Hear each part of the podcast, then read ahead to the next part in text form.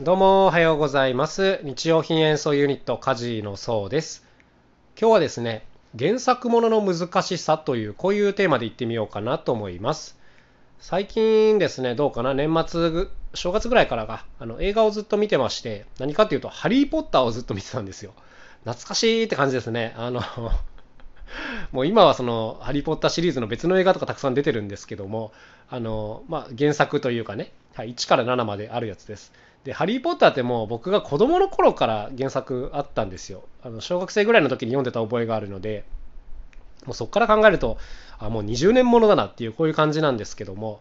まあ昔読んだ原作はちょっと内容ほとんど忘れちゃってたんですが、なんか映画ってそういえばどうなってんのかなっていうことをある日ふと思い立ちまして、まあ、見ようかなということで、えー、普段 Amazon プライムでいろんな映画を見るんですけども、ハリー・ポッターはね、あの無料では見れなくてお金払わなきゃ見れないんですよ。まあでもね、こうレンタルビデオ屋さんに行って借りる手間を考えると、まあ、その場で300円ぐらい払って見ちゃう方がもう早いし楽なんで、大体そういう感じで見てるんですけども、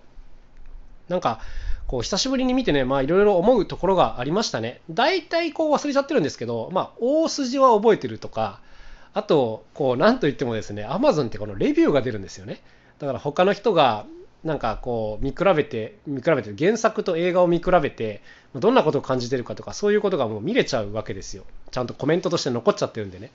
で、まあそういうのをこう、ちょっとチラ見しながらこう内容を見てまして、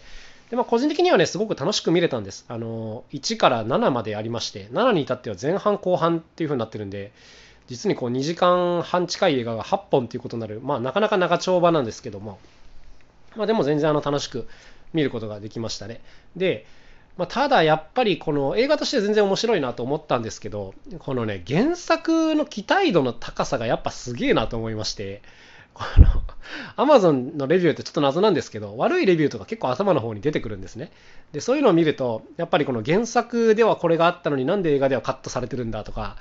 あのまあ、そういうのが多いわけですよ。うん、やっぱね、この期待値の高さが半端じゃないからこういうことが起きるんだよな。まあもちろんあとは時間の問題とかがありますよね。こう本だったらね、あのすごい時間をかけて読みますけども、映画って2時間半にまとめなきゃいけないんで、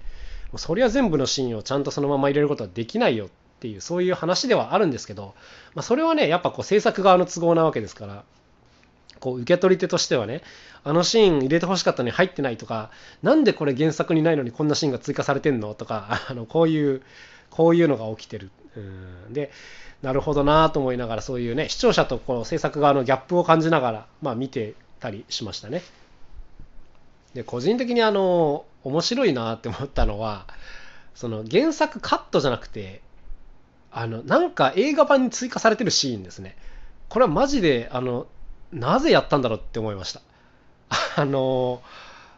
ね、原作をカットしてるのはわかるじゃないですか、その時間の都合でわかるんですけど、なんか原作にはないシーンがプラスされてるところとかが、まあ、ちらほらあったみたいなんですよ。あの僕はちょっと原作を忘れちゃったんで、そこまでは分かんなかったんですけど、まあ、コメントとか見ると、あのあそこのシーンは原作にはなかったけどね、追加されてるねみたいなのがあって、でそれを見たときに、なんでこれ追加したんだろうなっていうのが分かんないシーンが、まあ、ちらほらあったんですね。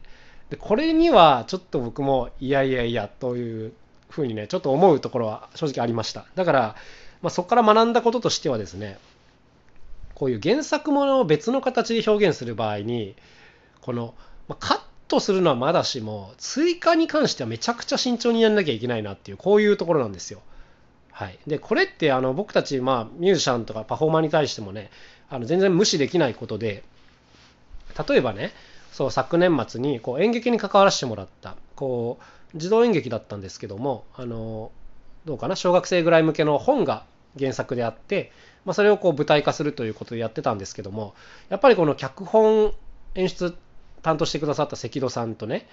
こう原作者である方のやり取りがま数回あったという話があったんですけど、やっぱりこう舞台の脚本っていうのは、そのええー、と本のそのままやるわけではないので、はい、ちょっとね、シーン脚色があったりするんですよ。で、こういう部分に対して、まあ、いろんな修正が入ったりだとか、まあ、こういうことが多々あったという話を伺ってたんですけども、あのこれなんてまさにね、原作ものがあった上でのこう舞台ですから、まあ、あの今回やったのとちょっとあの喋ったのとね、内容が近いなと思うんですけども、やっぱね、特に追加に関してはすっごい慎重にやらないと、なんか物語で伝えたかったこと自体が、ね、大きくぶれてしまうとか、そういうことになりかねないので、いや、なかなかこれは大変なところだろうなと思いました。あとやっぱ音楽で言うと、なんかの曲のアレンジとかね、こういうことでよくあるじゃないですか。でね、これもね、本当難しいとこだなと思うんですね。僕たちもですね、日頃こういろんな曲を演奏するわけですけども、やっぱり正直言って、あの切り取ることはあるし、追加することはあるんですよ。例えばね、こうクラシックの曲なんかを演奏するときに、クラシックの曲なんか基本的にはほとんどがね、こうオーケストラ向けであるとか、ピアノ向けに作られている。で、しかも結構長い曲も多い。で、ただ、とはいえ、みんな知ってる印象的な部分は結構一部だけだったりするわけです。だから、こう原曲をね、そのままやらない限り、基本的には絶対にあの何かをカットしなきゃいけないっていう話になるんですけども、やっぱり僕たちみたいなこうポップスとかをやる人間からすると、印象的な部分はまあ、それは使うよねっていう話になるわけですよ。全部はやれない。うん、で、楽器も限られているから、その、なんていうんですか、原作通りになんかもうやれるわけないんですけども、こういう時に、やっぱ特定の部分だけを演奏してやってるとこうクラシックファンの方とかはねなんでそこだけ切り取るんだよって、まあ、こう感じる方もねもちろんいらっしゃると思います。はい、でまあとはいえ、まあ、それはもうしょうがないっていう、まあ、それぐらいの気持ちで眺めてるんだろうなというふうに思うんですけどもやっぱりねだからこう原作を好きな人の気持ちを魚でしちゃいけないなっていうのは常々思うんですね。はい、あのうん、しょうがないっていう気持ちがね、もちろんあるなとは思うんですけども、で、でもやっぱ本当に慎重にいらなきゃいけないのは、こう追加することなんですね、こういう時も。なんかのあり曲を演奏しようってなった時に、よくわからんセクションが追加されてるっていうのは、ものすごいこう強いストレスになりうるっていう、こういうところだと思います。なんかやっぱこうミュージシャンからするとですね、なんか、原作が好きなんだけど、なんかここだけはどうしても違和感感じるから、こういう風にちょっとリアレンジしちゃおうみたいな、こういうことっていうのは普通にまあよくあることなんですよ。よくあることなんですけど、はい。まあ本当慎重にやんなきゃいけない。うーん、なーっていうね、ここ難しいとこですけどね。あとはこう、プレイヤーとしてはね、どうしてもこうソロとか入れたくなっちゃいますから、じゃあここちょっとギターソロにしましょうかみたいな、サクッとやっちゃったりすることが多いんですけども、うん、全体のバランスでそれいるみたいな、こう原作ファンは思ったりするわけですよね。はい、だからね、こういう気持ちもちゃんと理解しながらやんなきゃいけないなっていうのはすごい難しいところだなと思います。もうでもこれを回避しようとすると、全てオリジナル作品1本でやっていかなきゃいけない。まあ、これはね、これで難しい勝負なので、なかなかそれができる人も少ないよねとも思うんですけども、はいはい、まあこういう感じですね。だから原作ものって本当に難しいな、なんか満足してもらうのが本当に難しいっていう、こういうことをね、改めて感じたというお話でしたね。うん。なんか原作とはまだここからはちょっと違う話になりますけどなんか音楽の世界でいうとセルフカバーっていうちょっと特殊な形態のものがあったりします。例えばパプリカとかそうですね。あの米津玄師さんがこう風鈴のために風鈴のためにっていうかオリンピック応援歌かとして作って風鈴が歌ったもうあのバージョンがあまりにも有名ですけども同時にねこうご自分でカバーされた米津玄師歌唱バージョンもあるわけです。で曲の雰囲気も全く違う。アレンジも全く違うっていうこういうものがあって、人によってはね、最初に聞いた風鈴のバージョンからのなんか、